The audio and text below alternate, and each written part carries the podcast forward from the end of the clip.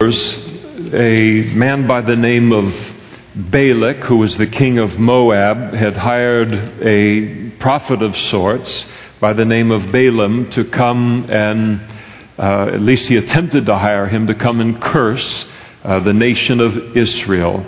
And uh, four times Balaam opened up his mouth in an attempt to uh, curse the nation of Israel, and four times all he did was pronounce uh, blessing upon blessing upon blessing uh, upon them.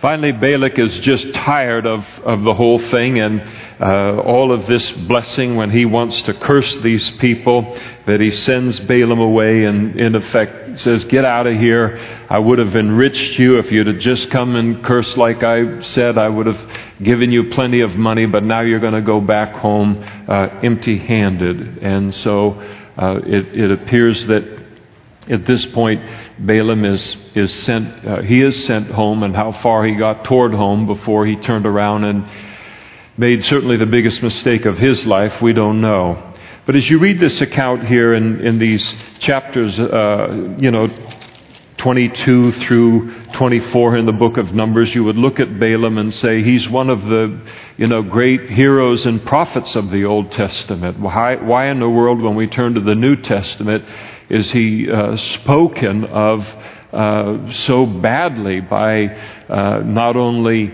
uh, the writers of the New Testament, but even Jesus uh, himself. So you say, why has he got such a bum rap in the in the New Testament? In reading uh, the when we put, take all of these passages from the New Testament and the whole picture of what comes, uh, gives us insight into this whole chapter And the, in the nation of Israel, a little bit later in the book of Numbers, and then even into Deuteronomy. We're able to piece the big picture together and understand what in the world happened here that made Balaam the bad guy uh, that he was. Let me read you three uh, verses from the New Testament that speak uh, unflatteringly of Balaam. 2 Peter chapter 2 verse 15 where uh, Peter is addressing the false teachers of that day. He said, "They have forsaken the right way and gone astray, following the way of Balaam the son of Beor." And then here's Peter's description of him who loved the wages of unrighteousness. So, this is a man who was greedy and covetous in the ministry. That was kind of at the core. That greed and covetousness is the sin of Balaam. And it's a sin in any child of God. It is certainly a sin that's going to come to the surface in any prophet or any leader in the body of Christ. Jude writes of, of the false teachers in that day. He also cites Balaam's greed. He said, Woe to them, Jude 11, for they have gone in the way of Cain, have run greedily in the air of Balaam for profit, and have perished in the rebellion of Korah. Then we get to Jesus in Revelation chapter 2, verse 14. And he writes concerning Balaam, But I have a few things against you because you have there those who hold the doctrine of Balaam. So the sin of Balaam is covetousness. Here's his doctrine. Who, brought, who taught Balak, in other words, what Balak is going to do to the children of Israel here in just a few minutes is something that he does under Balaam's instruction, who taught Balak to put a stumbling block before the children of Israel to eat things sanctified to idols and then to commit sexual immorality. So Jesus cites the counsel and the doctrine of Balaam. And that's what uh, Balaam's doctrine was, was in order to put a stumbling block in front of the children of, of Israel, how to get them, he taught Balak how to get them to stumble in their relationship with the Lord by introducing idolatry, number one, into the lives of God's people. And then, uh, as Satan does through all of the ages, he's very effective at introducing idolatry into people's lives through the temptation of sexual immorality. So, here's kind of what uh, came down. Let me give you one other verse, though, to kind of help put everything together.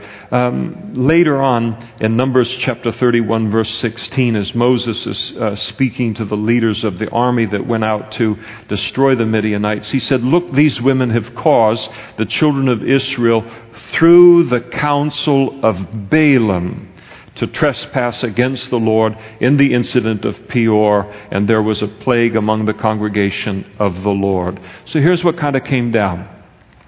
It seems like uh, Balaam, Balak says to Balaam, I hired you to come and curse these people. You haven't cursed them at all, but you've blessed them one time after another. I would have enriched you. Now get out of here and go home, you know, penniless. And because of Balaam's greed uh, for money, uh, the, Balak wants to stumble these people and, and, uh, and, and cause them to become powerless before him and before his armies. And, and his first attempt to do that was to pronounce prophecies against them, to deal with them kind of in the, in the spiritual realm of things. But in essence, uh, it, it appears that what Balaam did was come to Balak and say, You're going about it all wrong. You will never defeat these people from without. And you've been a witness to this. I am 0 for 4 in trying to curse these people from the outside in. It doesn't work. Their God is too powerful. Their God travels with them. You will never, ever be able to curse these people, to bring defeat upon them from the outside in. But they do have a weakness. They do have a vulnerability. Their God, though an almighty God and an all powerful God, is also a jealous God. He will not share their hearts or their lives with idols or with the false gods of this world. And so, if you can just take these Moabite women and get them to make themselves available sexually to these Jewish men and then as the Jewish men uh, are, get all heated up in the sexual involvement, get the Moabitess women to pull out their idols to uh, Baal and get them to worship Baal in order for this sexual activity to continue on, then, they, then their God will be very displeased over that and their God will then judge them. We cannot judge them, but you can get their God to judge them if they will engage in idolatry. So, what he's saying about them, and it's true of God's people in the Old Testament, it's true of us in the New Testament, and that is, you cannot defeat these people from without, but you can get them to bring defeat upon themselves. That's their only vulnerability. Uh, they, they are the ones that determine their future, determine their destiny because of their God. But this is how you can defeat them.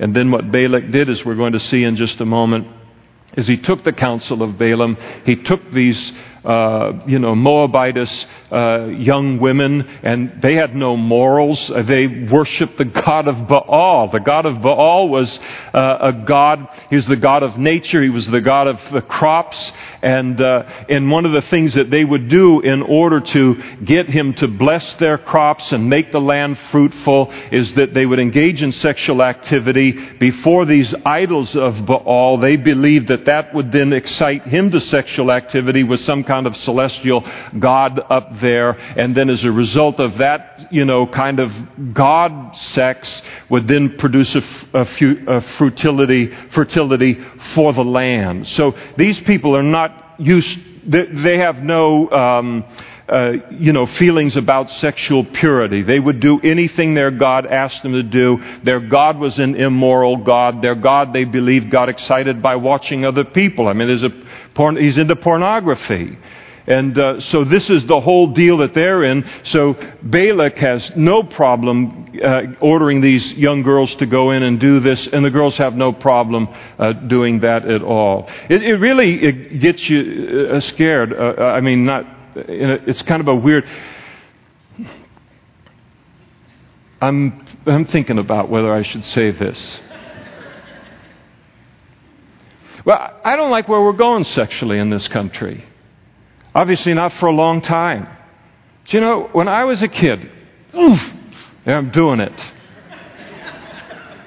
I mean, at least you had to fight a culture that, that still had, was still clinging, however, you know, tenuously to, uh, to a, a, sense of of uh, you know the sexual relationship being reserved for marriage, the godly standard related to these things. And I'll tell you, pastors who are pastoring today will tell you to a person that that does not characterize today's generation like it did in earlier generations.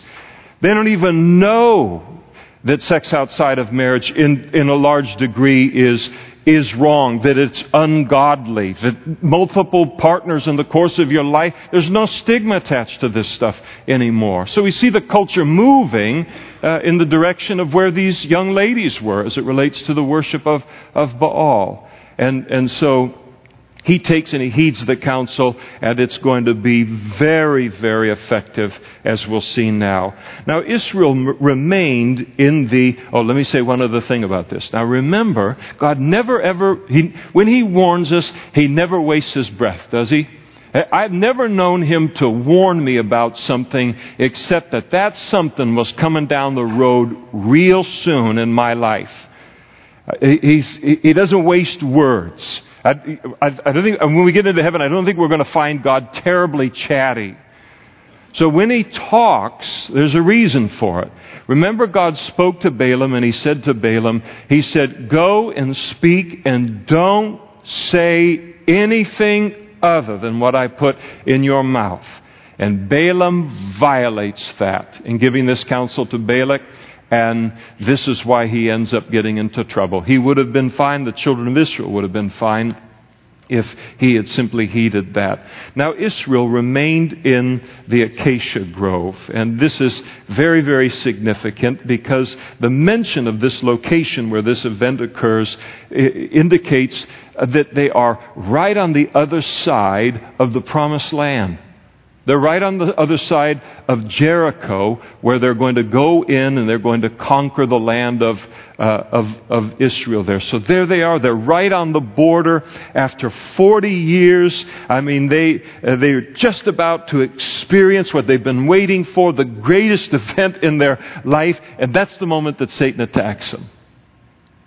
I, it is very interesting, and I'm sure it is uh, the testimony of, of many of you.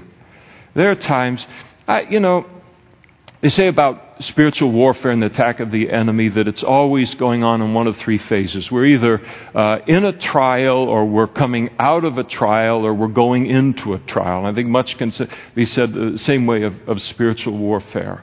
I mean, it's just, it seems like the longer you go that it's always going on. It's just what form is it, is it taking in our lives at the moment. And one of the things that, one of the areas that I have to really be careful about and, and be alert to related to spiritual warfare is how often Satan will attack just before a great blessing in your life.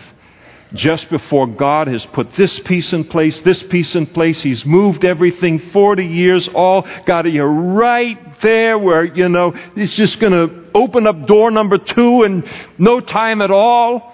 And then the devil comes in right at that moment just to try and rip us off at the last uh, possible moment.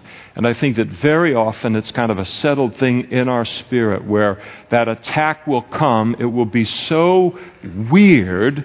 It'll be so strong. Things seem to be going okay. I haven't opened any doors to them or anything like that. And then a lot of times we'll just immediately think, God must be doing something really good right now that is right around the corner because Satan is coming in real strong. And so that's, that's kind of the, the place of what was, was happening here. And the people began to commit harlotry, sexual immorality with the women of Moab. And they invited the people, that is the children of Israel, to the sacrifices of their gods. And the people ate. So the Jews just come right in, out of their camp and all the holiness of God and all. They come into the, uh, the camp and all of, of the children of of Israel. They begin to uh, the, get involved with the sacrifices to, the, to Baal. The people were eating this food that was sacrificed to him. And then here it is they bowed down to their gods. Ah! God has been so faithful to them For so long, they're right on the edge of this great thing, and then they do this. And so Israel was joined to Baal of Peor. I won't even get into, uh, some of you think I've been too graphic related to Baal already. I won't even get into it any further. And here the children of Israel, they've united themselves with a worship of, was basically the deification of, of sex. And this was the response of God. And the anger of the Lord was aroused against Israel.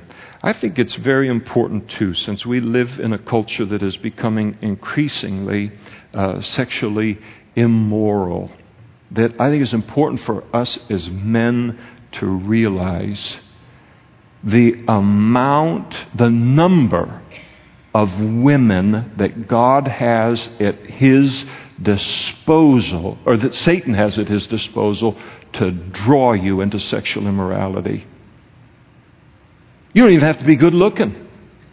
You don't have to work out. You don't have to do anything.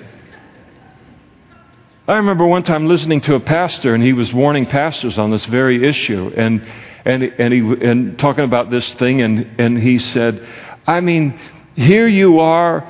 Uh, talking to a group, apparently all, he felt we were all aging. We all, we're all aging. But he says, Why do you think that young woman is so attracted to you now that you've put on 50 pounds and you're going bald? It isn't physical. So, so what's going on there? And to realize that the devil has a lot of people at his disposal to bring our way to try and pull us away from God's call upon our lives. See the devil behind the temptation. See the devil behind the body, behind the face. And the same thing goes for women too.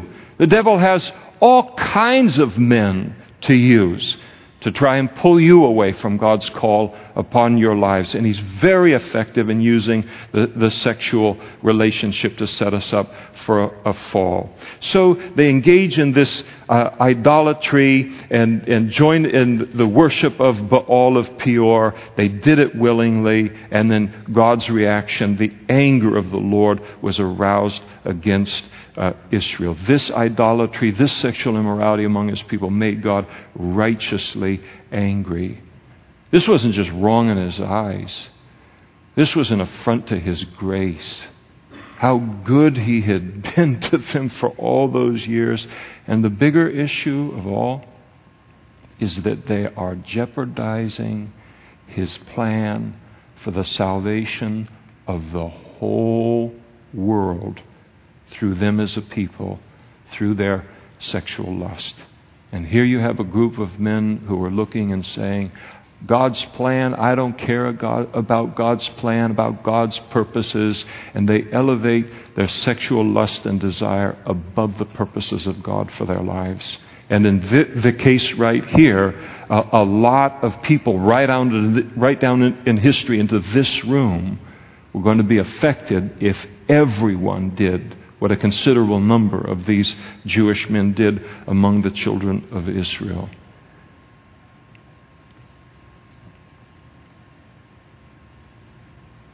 I was talking with uh, one of the women in our fellowship last couple weeks on Sunday morning. She asked me, she said, she said, Do you know? I think she had either read it or heard it from somewhere, but she said, Do you know where the, the greatest move of God's Spirit in terms of people coming to know the Lord is occurring today? And I said, No, I, said, I think South America, a lot's going on. Everywhere in the whole world, so much is going So many people are coming to know the Lord. I think it's a very, very good chance it's a last day's pull of people. Come in. Get into the ark, man. Get into the salvation uh, uh, uh, that's found in Christ. She said they said that it was in uh, Asia and in Africa. I don't dispute it. Tremendous things are going on in, in Asia and in, in Africa. Maybe you read related to the Olympics that are coming to China, and the Chinese government is so um, anxious on a lot of fronts, but one of the things they're anxious about is the Christians that are in the, in the country Uh, somehow Christians from our country are going to go over there, and then somehow whatever might happen. And they, they estimated conservatively in a newspaper article I read there's over 150 million Christians in China. Now, you pay a price to be a Christian over there, so probably talking about the real deal, probably many, many times more than, than that. And so, uh, but she was excited about this because her family, and on, on her husband's side, had ministered in China. And the effects of the work that they had done decades before now coming to fruit at this, this time in, in China and, and in Asia. And it's the same thing with us. You have no idea. I was got a chance to speak at a, a conference here recently, and uh, talking a, a, little bit about an illustration where back in 1980 82 or 83 or 84, somewhere right in there, someone had given me a tape. I was teaching a home Bible study in Fairfield, California, and one of the, air, the airmen on the, the base at Travis Air Force Base, he gave me a tape to listen to about, from a guy I had never heard before at all. It was in, in, is Pastor Raul Ries in Calvary Chapel down in Southern California, and he was teaching on a particular chapter I listened to that tape. I've never forgotten the content of that tape to this day. He has no idea where that tape went. He has no idea that it ended up in my hands. He has no idea that God gave life to that message of that tape and, and that it abides in me today. We don't know what God is going to do with us.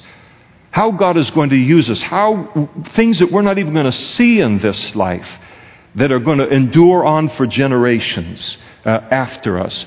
God's call upon our lives is worth protecting, and not only for our own sake, but the sake of those that are going to follow us. And, and so they're jeopardizing this, this whole plan of God, the elevating of their sexual appetites over all of that. And so the Lord then spoke to Moses in verse 4 and he instructed him on what to do related to this. And he said, Take all of the leaders of the people, so the leaders of the different tribes, and hang the offenders before the Lord out in the sun, that the fierce anger of the Lord may turn away from Israel. And so you have a very measured, very disciplined judgment by God.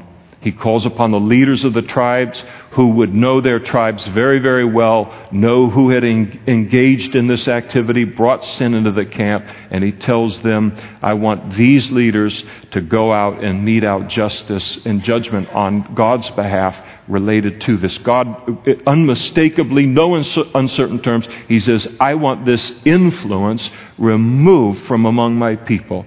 It's an affront to me, but it's also a danger to my plan. And so he calls them uh, to do that. Now, when it talks about hanging them out in the sun, they would have probably been stoned to death, and then their dead bodies hung out as, as an example. So the, the, the guilty ringleaders were to be executed and then hung out as an example. And so Moses said to the judges of Israel, Every one of you kill his men who were joined to Baal of Peor. And I want you to notice that little phrase every one of you. Every one of those leaders in that in the, in the nation of Israel had a responsibility for the purity among, among the children of Israel. That wasn't just Moses' job. That wasn't just Eleazar's job, who is now the new high priest. That was everybody's responsibility. Everybody had a stake in that. Do you realize that you have a stake and you have a part in assuring the purity of the body of Christ and of this local church? Not only as it relates to your own, our own purity in walking with the Lord, but as it relates to the body of Christ itself. I can't tell you how many times, uh, uh, uh, the local church itself. I can't tell you how many times over the years someone will come to me and they'll say, Well, you know, um, there's a person that goes to your church, and, uh, and, and it's another person that goes to this church that comes to me. There's a person that goes uh, to the church here. They're ripping people off like crazy in the community. They're one of the most dishonest business people that you could know in their field in the community. They are known for it. Or they're a sexually immoral person. They are sleeping with everyone that they can sleep with, and they're going to this church. And, and I'll say, Well, how, how long have you known about this? Oh, I've known about this for months or for years.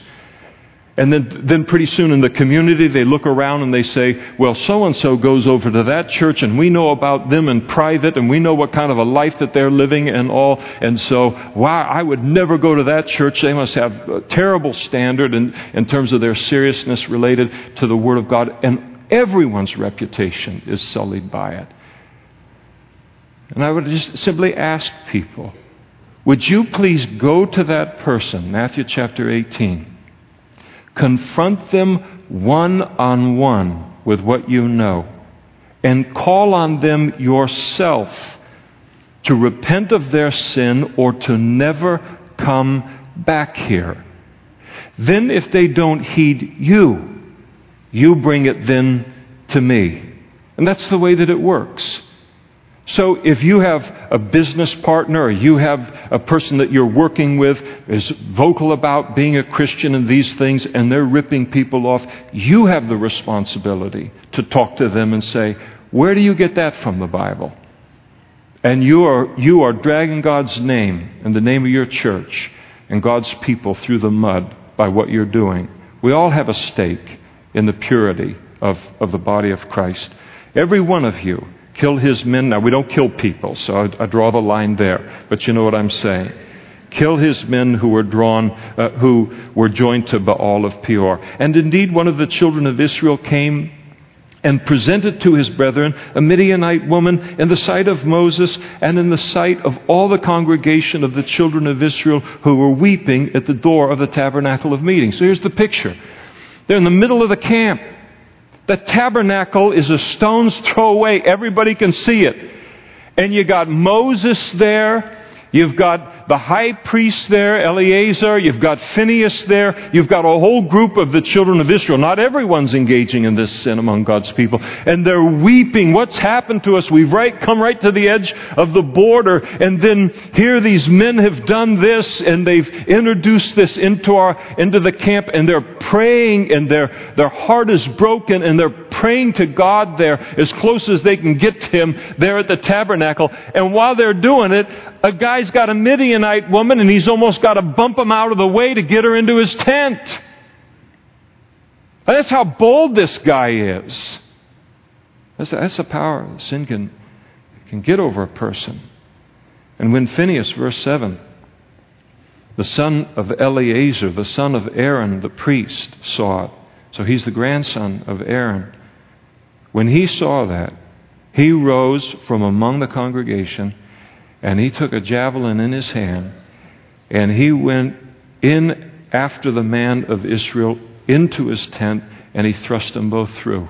That he could do it with one thrust indicates the intimacy of the situation. The man of Israel and the woman through her body. And so the plague was stopped among the children of Israel. And those who died in the plague were 24,000 testimony to the effectiveness of the doctrine of Balaam. You cannot defeat them from without, but if you can get them to introduce sin into their own life, then they can bring defeat upon themselves. They couldn't, as Balaam comes and tries to curse these people, He's 0 for 4. He couldn't even get one person in the camp of Israel to get the stomach flu. But this thing, this methodology, wow, 24,000 people dead. And then the Lord spoke to Moses, saying, Phinehas, the son of Eleazar, the son of Aaron the priest, has turned back my wrath from the children of Israel because he was, and notice this, zealous with my zeal God loved the zeal of Phinehas in this place, and he said, in essence, he's saying, that's what I would have done in the situation. This man had a zeal for the holiness of my people and my body. I hope we have a zeal for the things of God. The Bible talks about being zealous for him. But then notice the next two words. Because he was, and then here it is, zealous with my zeal. And then more important than even that, the next two words, among them. To be zealous for holiness, even in the context of God's people. Even when we encounter it, maybe especially when we encounter it among God's people. Doesn't mean we become sin sniffers and that we're looking for every kind of fault and all, but where we see protracted, unrepented of sin, and engage ourselves in it. And so, because of him, he, because he was zealous with my zeal among them, so that I did not consume the children of Israel in my zeal. How long that plague would have gone on and just whew, going right to the camp of Israel. And how many would have ended up dead, we don't know. But Phinehas, because of his zeal, he stepped forward and, and brought an end uh, to that plague and really gave God a reason to bring it to an end. And therefore, here's the reward for Phinehas' service. Say, Behold, I give to him my covenant of peace. And it shall be to him and his descendants after him a covenant of an everlasting priesthood, because he was zealous for his God and made atonement for the children of Israel. So God said concerning Phinehas Phinehas was a grandson of Aaron. Aaron, the first high priest, is dead uh, Phinehas was the son of the second high priest Eleazar, and what God is saying now is, I want the priesthood not to go through any other grandson of Aaron or any other son of Eleazar. I want the priesthood to go through this man. And what does it tell us? It speaks to us of the importance of zeal for the things of God even in the context of God's people. I don't think anyone will survive, even in the body of Christ, even in a Christian church, certainly not as a leader who does not have a zeal for the things of God, an obedience to God's word, and a zeal for his, his standard. That's what God was rewarding. He says, I want a zeal for the things of me in, in my priests. And so he blesses him in this way. Now, the name of the Israelite who was killed um, who was killed with the Midianite woman was Zimri, the son of Salu, a leader of a father's house among the Simeonites. And so he, is, he comes from a, the family of a leader among the tribe of Simeon. And the name of the Midianite woman who was killed was Cosbi, the daughter of Zur. Uh, he was head of the people of a father's house in Midian. Now, this tells you a little bit about uh, Phinehas, too. Phinehas was no respecter of persons in terms of judgment. Oh boy, I mean, it's the daughter of one of the grand poobahs among the Midianites, and I don't want to create any kind of a problem. Nope. So we're going we're going to cleanse this camp of this kind of nonsense and bring an end to this, the judgment that has come upon God's people because of it. And then the Lord spoke to Moses, saying, Harass the Midianites and attack them, for they harassed you with their schemes by which they seduced you in the matter of Peor and in the matter of Cosbi, the daughter of a leader of Midian, their sister, who was killed in the day of the plague because of Peor. And so they, they will ultimately attack and defeat the Midianites. It's recorded in chapter 31. We'll get to it in a year. And uh, so, but basically, what he's telling them is uh, he's telling the children of Israel, I want you to burn every bridge. I, you know, no experience in life, and, and failure is a part of, of our Christian life. Nobody's perfect but God. But no, no experience is a complete loss that we learn something from. But it is important when we fall in areas and we fail in areas to then burn the bridges that are need to be burned to ever have that repeating in our lives. And that's kind of what's going to happen here. He wants this taken care of. I think another thing that that the Lord does, and He's so faithful to work everything together for good, isn't He? There's a promise right in the Bible, so I, I have a firm grasp of the obvious. But he takes, and he's going to take this experience that they've had, and it's been a very terrible experience, but he's educated the entire camp of Israel about when you go into that land and you go to conquer that land, I am not kidding with you when I tell you don't intermarry with those people and don't engage in the worship of the things that they worship. So he uses it to really drive home uh, a point uh, to them. Now, in, in chapter 26, uh, he, we've got kind of a, uh, from here to the rest of the book, we've kind of got God going to do some final preparations before he takes this second generation of the children of Israel into the promised land.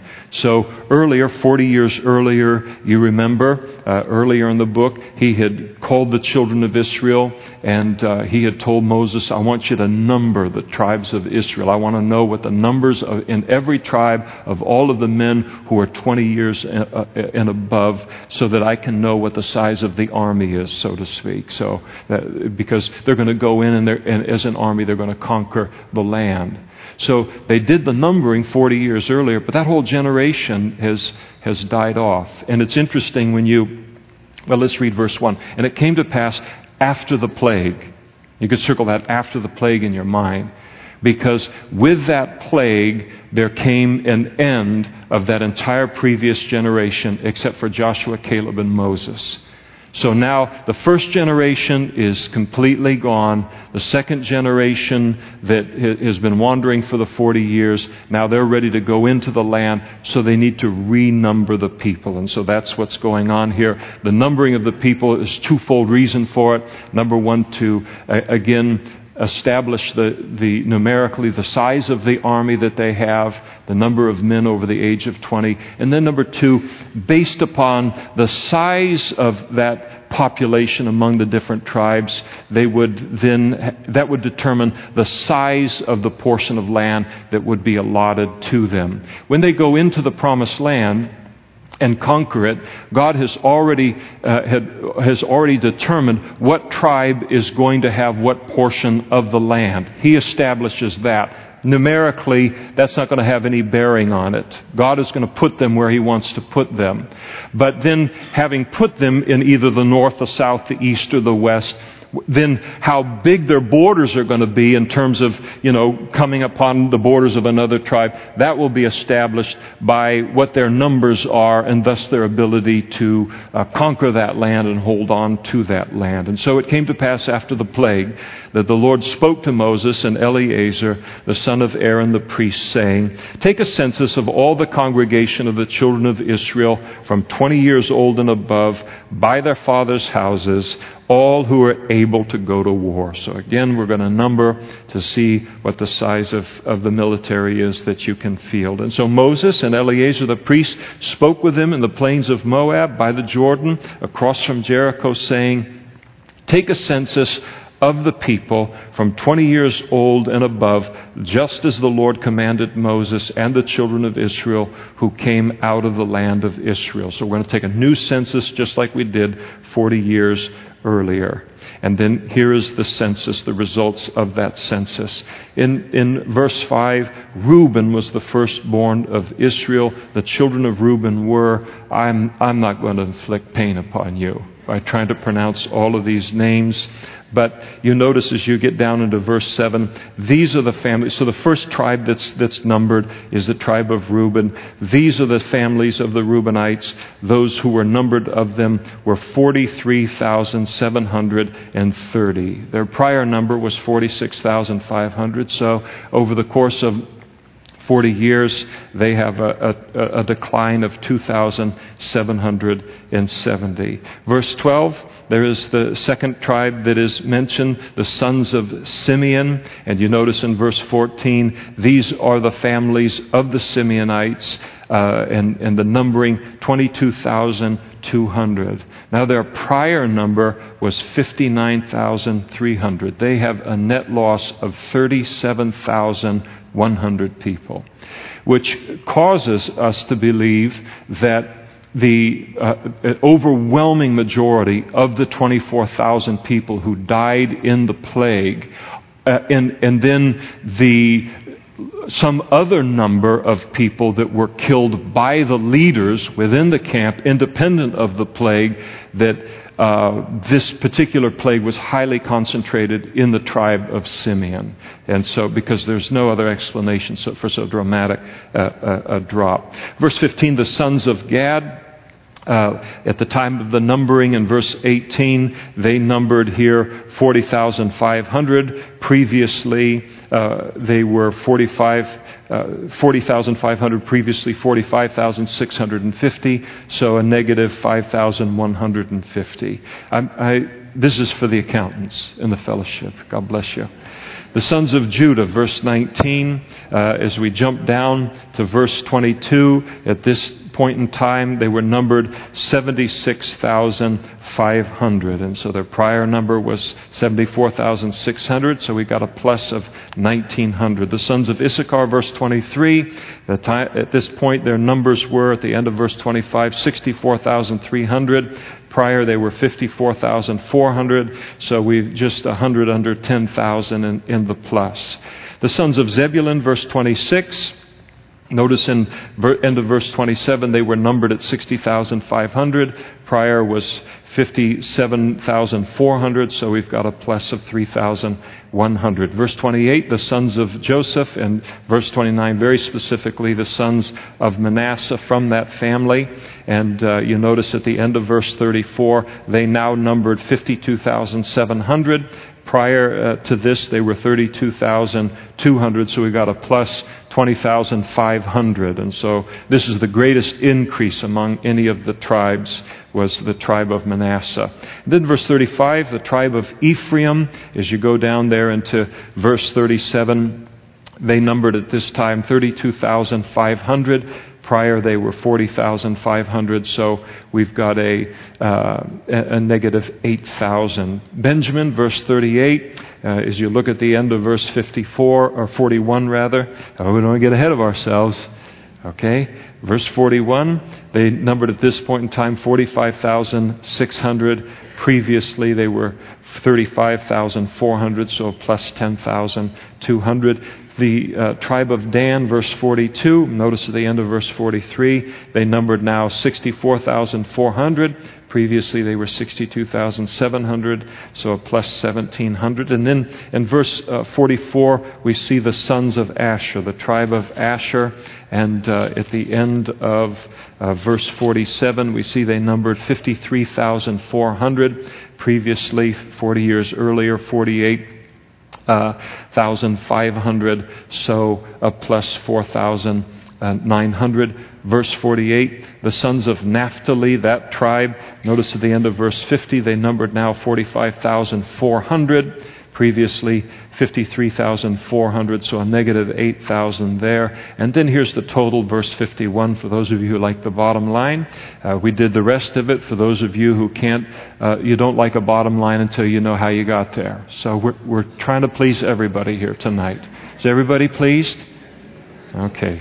It's very lukewarm. I hope it got on the tape.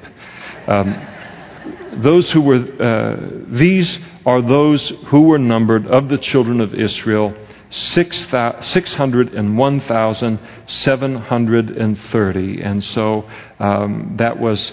Uh, that number was 1,820 less than the first numbering 40 years earlier, so uh, about the same. And so we see the, even the numbering of things is a witness to, is a witness to, number one, God's grace to them for 40 years in that wilderness. He kept them numerically the same. But in keeping them largely numerically the same, it is a testimony to the fact that there is no um, increase, there is no fruitfulness in a life of living in the wilderness living the Christian life that is short of appropriating the uh, promises of God in our lives, going into those promises, possessing those promises. A failure to do that leads to a life that I'm still a child of God, I'm still on the way uh, to heaven, but there's nothing uh, dramatic about it, nothing that you know speaks of God about such a life. It's just kind of, uh, you know, holding my own, which is when a person's just living a life of kind of, kind of holding their own, then there's no witness of the Spirit. It's a supernatural life that gets the attention of people and to realize there's something about their life that's different than uh, other lives. And look how God has blessed them. Look at the fruit and, and, and blessings of their life that then gets people to realize that God is being allowed to be fully engaged in, in our lives. And so they didn't do bad, they didn't do good. That's what life in the wilderness uh, looks like. And then the Lord spoke to Moses, saying, to these the land shall be divided as an inheritance according to the number of names. And so these tribes, the land was going to be divided among these 12 tribes. And then, as we saw, before, uh, I mentioned before, to a large tribe you shall give a larger inheritance. To a small tribe you shall give a smaller inheritance. Each shall be given its inheritance according to those who are numbered uh, of them. But the land shall be divided by lot. And, and they would determine God's will by the casting of lots. God, uh, they trusted Him to direct the lots in, in, in getting the people to have the land that, that God wanted them to have. So, where, again, where they ended up in the land, uh, God is saying that He would determine the size of the land, their population would determine. But the land shall be divided, verse 55, by lot. They shall inherit according to the names of the tribes of their fathers, according to the lot uh, their inheritance shall be divided between the larger and smaller. And these are those who are numbered of the Levites according to their families. So the Levites, the tribe of Levi, is numbered separately from the children, uh, the other tribes of Israel, for a couple of reasons. Number one, they were not going to be a part of the army. Uh, they, their entire focus was uh, directed upon the spiritual uh, health of the nation. And number two, they were not going to inherit any land. They would, they would inherit uh, Levitical cities, but not land the way the other tribes would. And so they're in kind of a different uh, a different category, and so they come into a different place in the numbering in the chapter. So these are those who were numbered of the Levites according to their families of Gershon, the family of the Gershonites, of Kohath, the family of the Kohathites, of Merari, the family of the Merarites. These are the families of the Levites, the family of the Libnites, the family of the Hebronites, the family of the Mahlites, the family of the Mushites, and the family of the Korathites, and Kohath begot Amram. And the name of Amram's wife was Jochebed, the daughter of Levi, who was born to Levi in Egypt. And to Amram she bore Aaron and Moses and their sister Miriam. So you want to know a little bit about the lineage of Moses? It's right there uh, as a Levite. It's right here in the, in the history of, of the tribe of, of Levi. Without this passage, we wouldn't know the names of Moses's um, parents. To Aaron was born Nadab and Abihu, Eleazar and Ithamar. Uh, and Nadab and Abihu died when they offered profane fire before the Lord. Now, those who were numbered of them, so here's the numbering of the, the tribe of Israel at this point in time, were 23,000. And so, uh, 40 years earlier, they numbered 22,000, so a net gain uh, of, of 1,000 in that tribe. They were numbered a little bit differently than the other tribes. The other tribes were numbered from the age, uh, males, the age 20 and above. Here, and the numbering of the Levites, it was every male numbered from a month old and above, for they were not numbered among the other children of Israel because there was no inheritance given to them among the children of Israel. These are those who were numbered by Moses and Eleazar the priest, who numbered the children of Israel in the plains of Moab by the Jordan across from Jericho.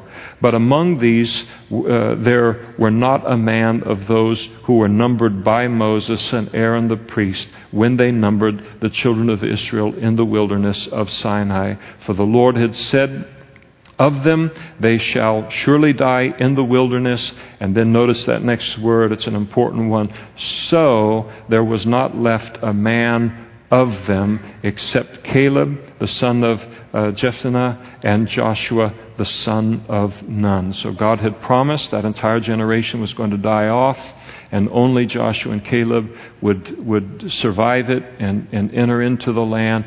God is absolutely faithful in his promises, promised to bless us in His Word, but He is also unerringly faithful in, in His Word as it relates to judgment. And so it came to pass. The key is to be on the right side of the things of God so that we can experience His faithfulness as it relates to blessing and not uh, to judgment. So we'll stop there and we'll get a chance to enjoy communion tonight.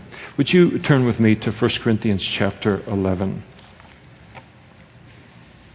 Let me say, let me say uh, one thing as we leave this whole incident at um, Baal of Peor with the sexual immorality of God's people, with, with the, the w- women of, of Midian, and the whole, you know, that whole mess of things.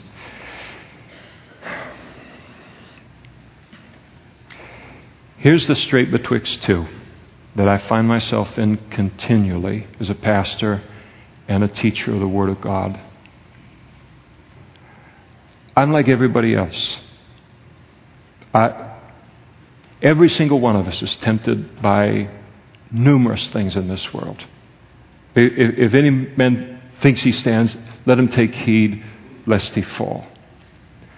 I remember listening to a, a pastor teach many, many years ago, and he said, he, he exhorted us as, as pastors, and he said, You better teach above your experience now, I'm not saying I'm engaged in the sin of Baal of Peor, but to take the Word of God and to declare it, my responsibility is to lay out the high standard, not to bring it down, because that's not what I'm called to do. Uh, we lay the standard out, what God will allow us, the standard He will allow us to live by His Holy Spirit, and then a person has to seek God individually, surrender to God individually, to determine for themselves how much of this life that God describes in His Word any of us will, will uh, um, uh, appropriate and, and, and experience. But, the, but because we do live in a nation that is very, very sexually immoral, and, uh, and in a world that is very, very sexually immoral, I don't want anybody to sit here that comes from that kind of a background, however, however long ago or however recently, to feel bad about that. I want, I want the strength of the Word to hit our lives. And I want us to um, uh, I want it to cleanse us. I want it to, to purge us, and I want it to equip us. But I know that you can talk about some of these things, and our backgrounds can kind of flash up before us, and we begin to think that we're extraordinarily terrible. That's not my intent in any way to condemn anyone. Now, if a person's sitting here tonight and you are present tense, actively unrepentant, in engaging in willful sin, and you call yourself a Christian, um, I'm not talking to you at all right now. Uh, you, you're another category. You need to repent tonight. And you certainly need to repent before you partake of the symbols of Jesus' broken body and his shed blood that was broken and shed for you to live a different kind of life in this world. That's a very high price that was paid for us, not just to be saved, but to live a life of freedom to his glory. So I don't want anybody feeling like, oh, I'm the worst person in the whole world because of, of this. And, and uh, you know, and, you know, you bring this up and the whole thing, and it tweaks all these things inside of me. That's not what I'm in, intending to do. And I, you know, you hit it all the time because you come in and you say, I got to lay out the standard of this word, and I know that this is going, this is not going to be fun for some people in, in the room. But it's the way that it is. And we don't, God didn't ask me to be a mediator related to the Word of God. So that's my point here on things. God forgives, He gives us a fresh start. We need to take holiness seriously in our lives tonight and, and from this moment forward, because we have tonight and we have this moment forward in our walk with the Lord. In 1 Corinthians chapter um, 11, let me just read with me from verse 23, where Paul writes to the church at Corinth, and he said, For I received from the Lord that which I also delivered to you. And here's, here's what uh, he, he had received and he delivered to them that the Lord Jesus, and this is very important, on the same night he was betrayed. Ever had anybody do anything wrong to you? no, me either. But he took bread. Now we all know betrayal. On the same night that he was betrayed, he took bread, and when he had given thanks, he broke it and he said, Take, eat, this is my body, which was broken for you. Do this in remembrance of me. In the same manner, he also took the cup after supper, saying, This cup is the new covenant in my blood. This do as often as you drink it in remembrance of me. Ladies and gentlemen, Jesus is saying, Don't forget about me in this Christian life. It's about me. For as often as you eat this bread and drink this cup, you proclaim the Lord's death until he comes. And therefore, whoever eats this bread or drinks this cup of the Lord in an unworthy manner will be guilty of the body and the blood of the Lord.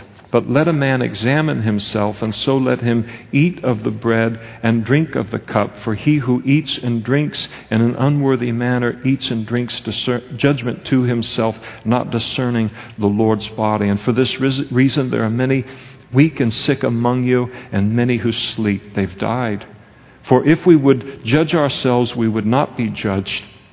But when we are judged, we are chastened by the Lord that we may not be condemned with the world. Therefore, my brethren, when you come together to eat, wait for one another. But if anyone is hungry, let him eat at home, lest you come together for judgment, and the rest I will set in order when I come. The Christians in the church at Corinth, now you think about that. You got a local church in Corinth where God is taking people out. He's taking people home to heaven because they are not discerning his body. And not discerning his body doesn't mean that, you know, we are, you know, we have some sin in our past or recent or distant past and we partake of the elements uh, that represent his body and, and we're, we're, you know, th- th- that's uh, what it's talking about. What it's talking about is it is ignoring the price that Jesus Christ paid for the creation, the existence of this thing called the body of Christ. Are you happy there's a body of Christ in the world tonight? For all of our problems, we are.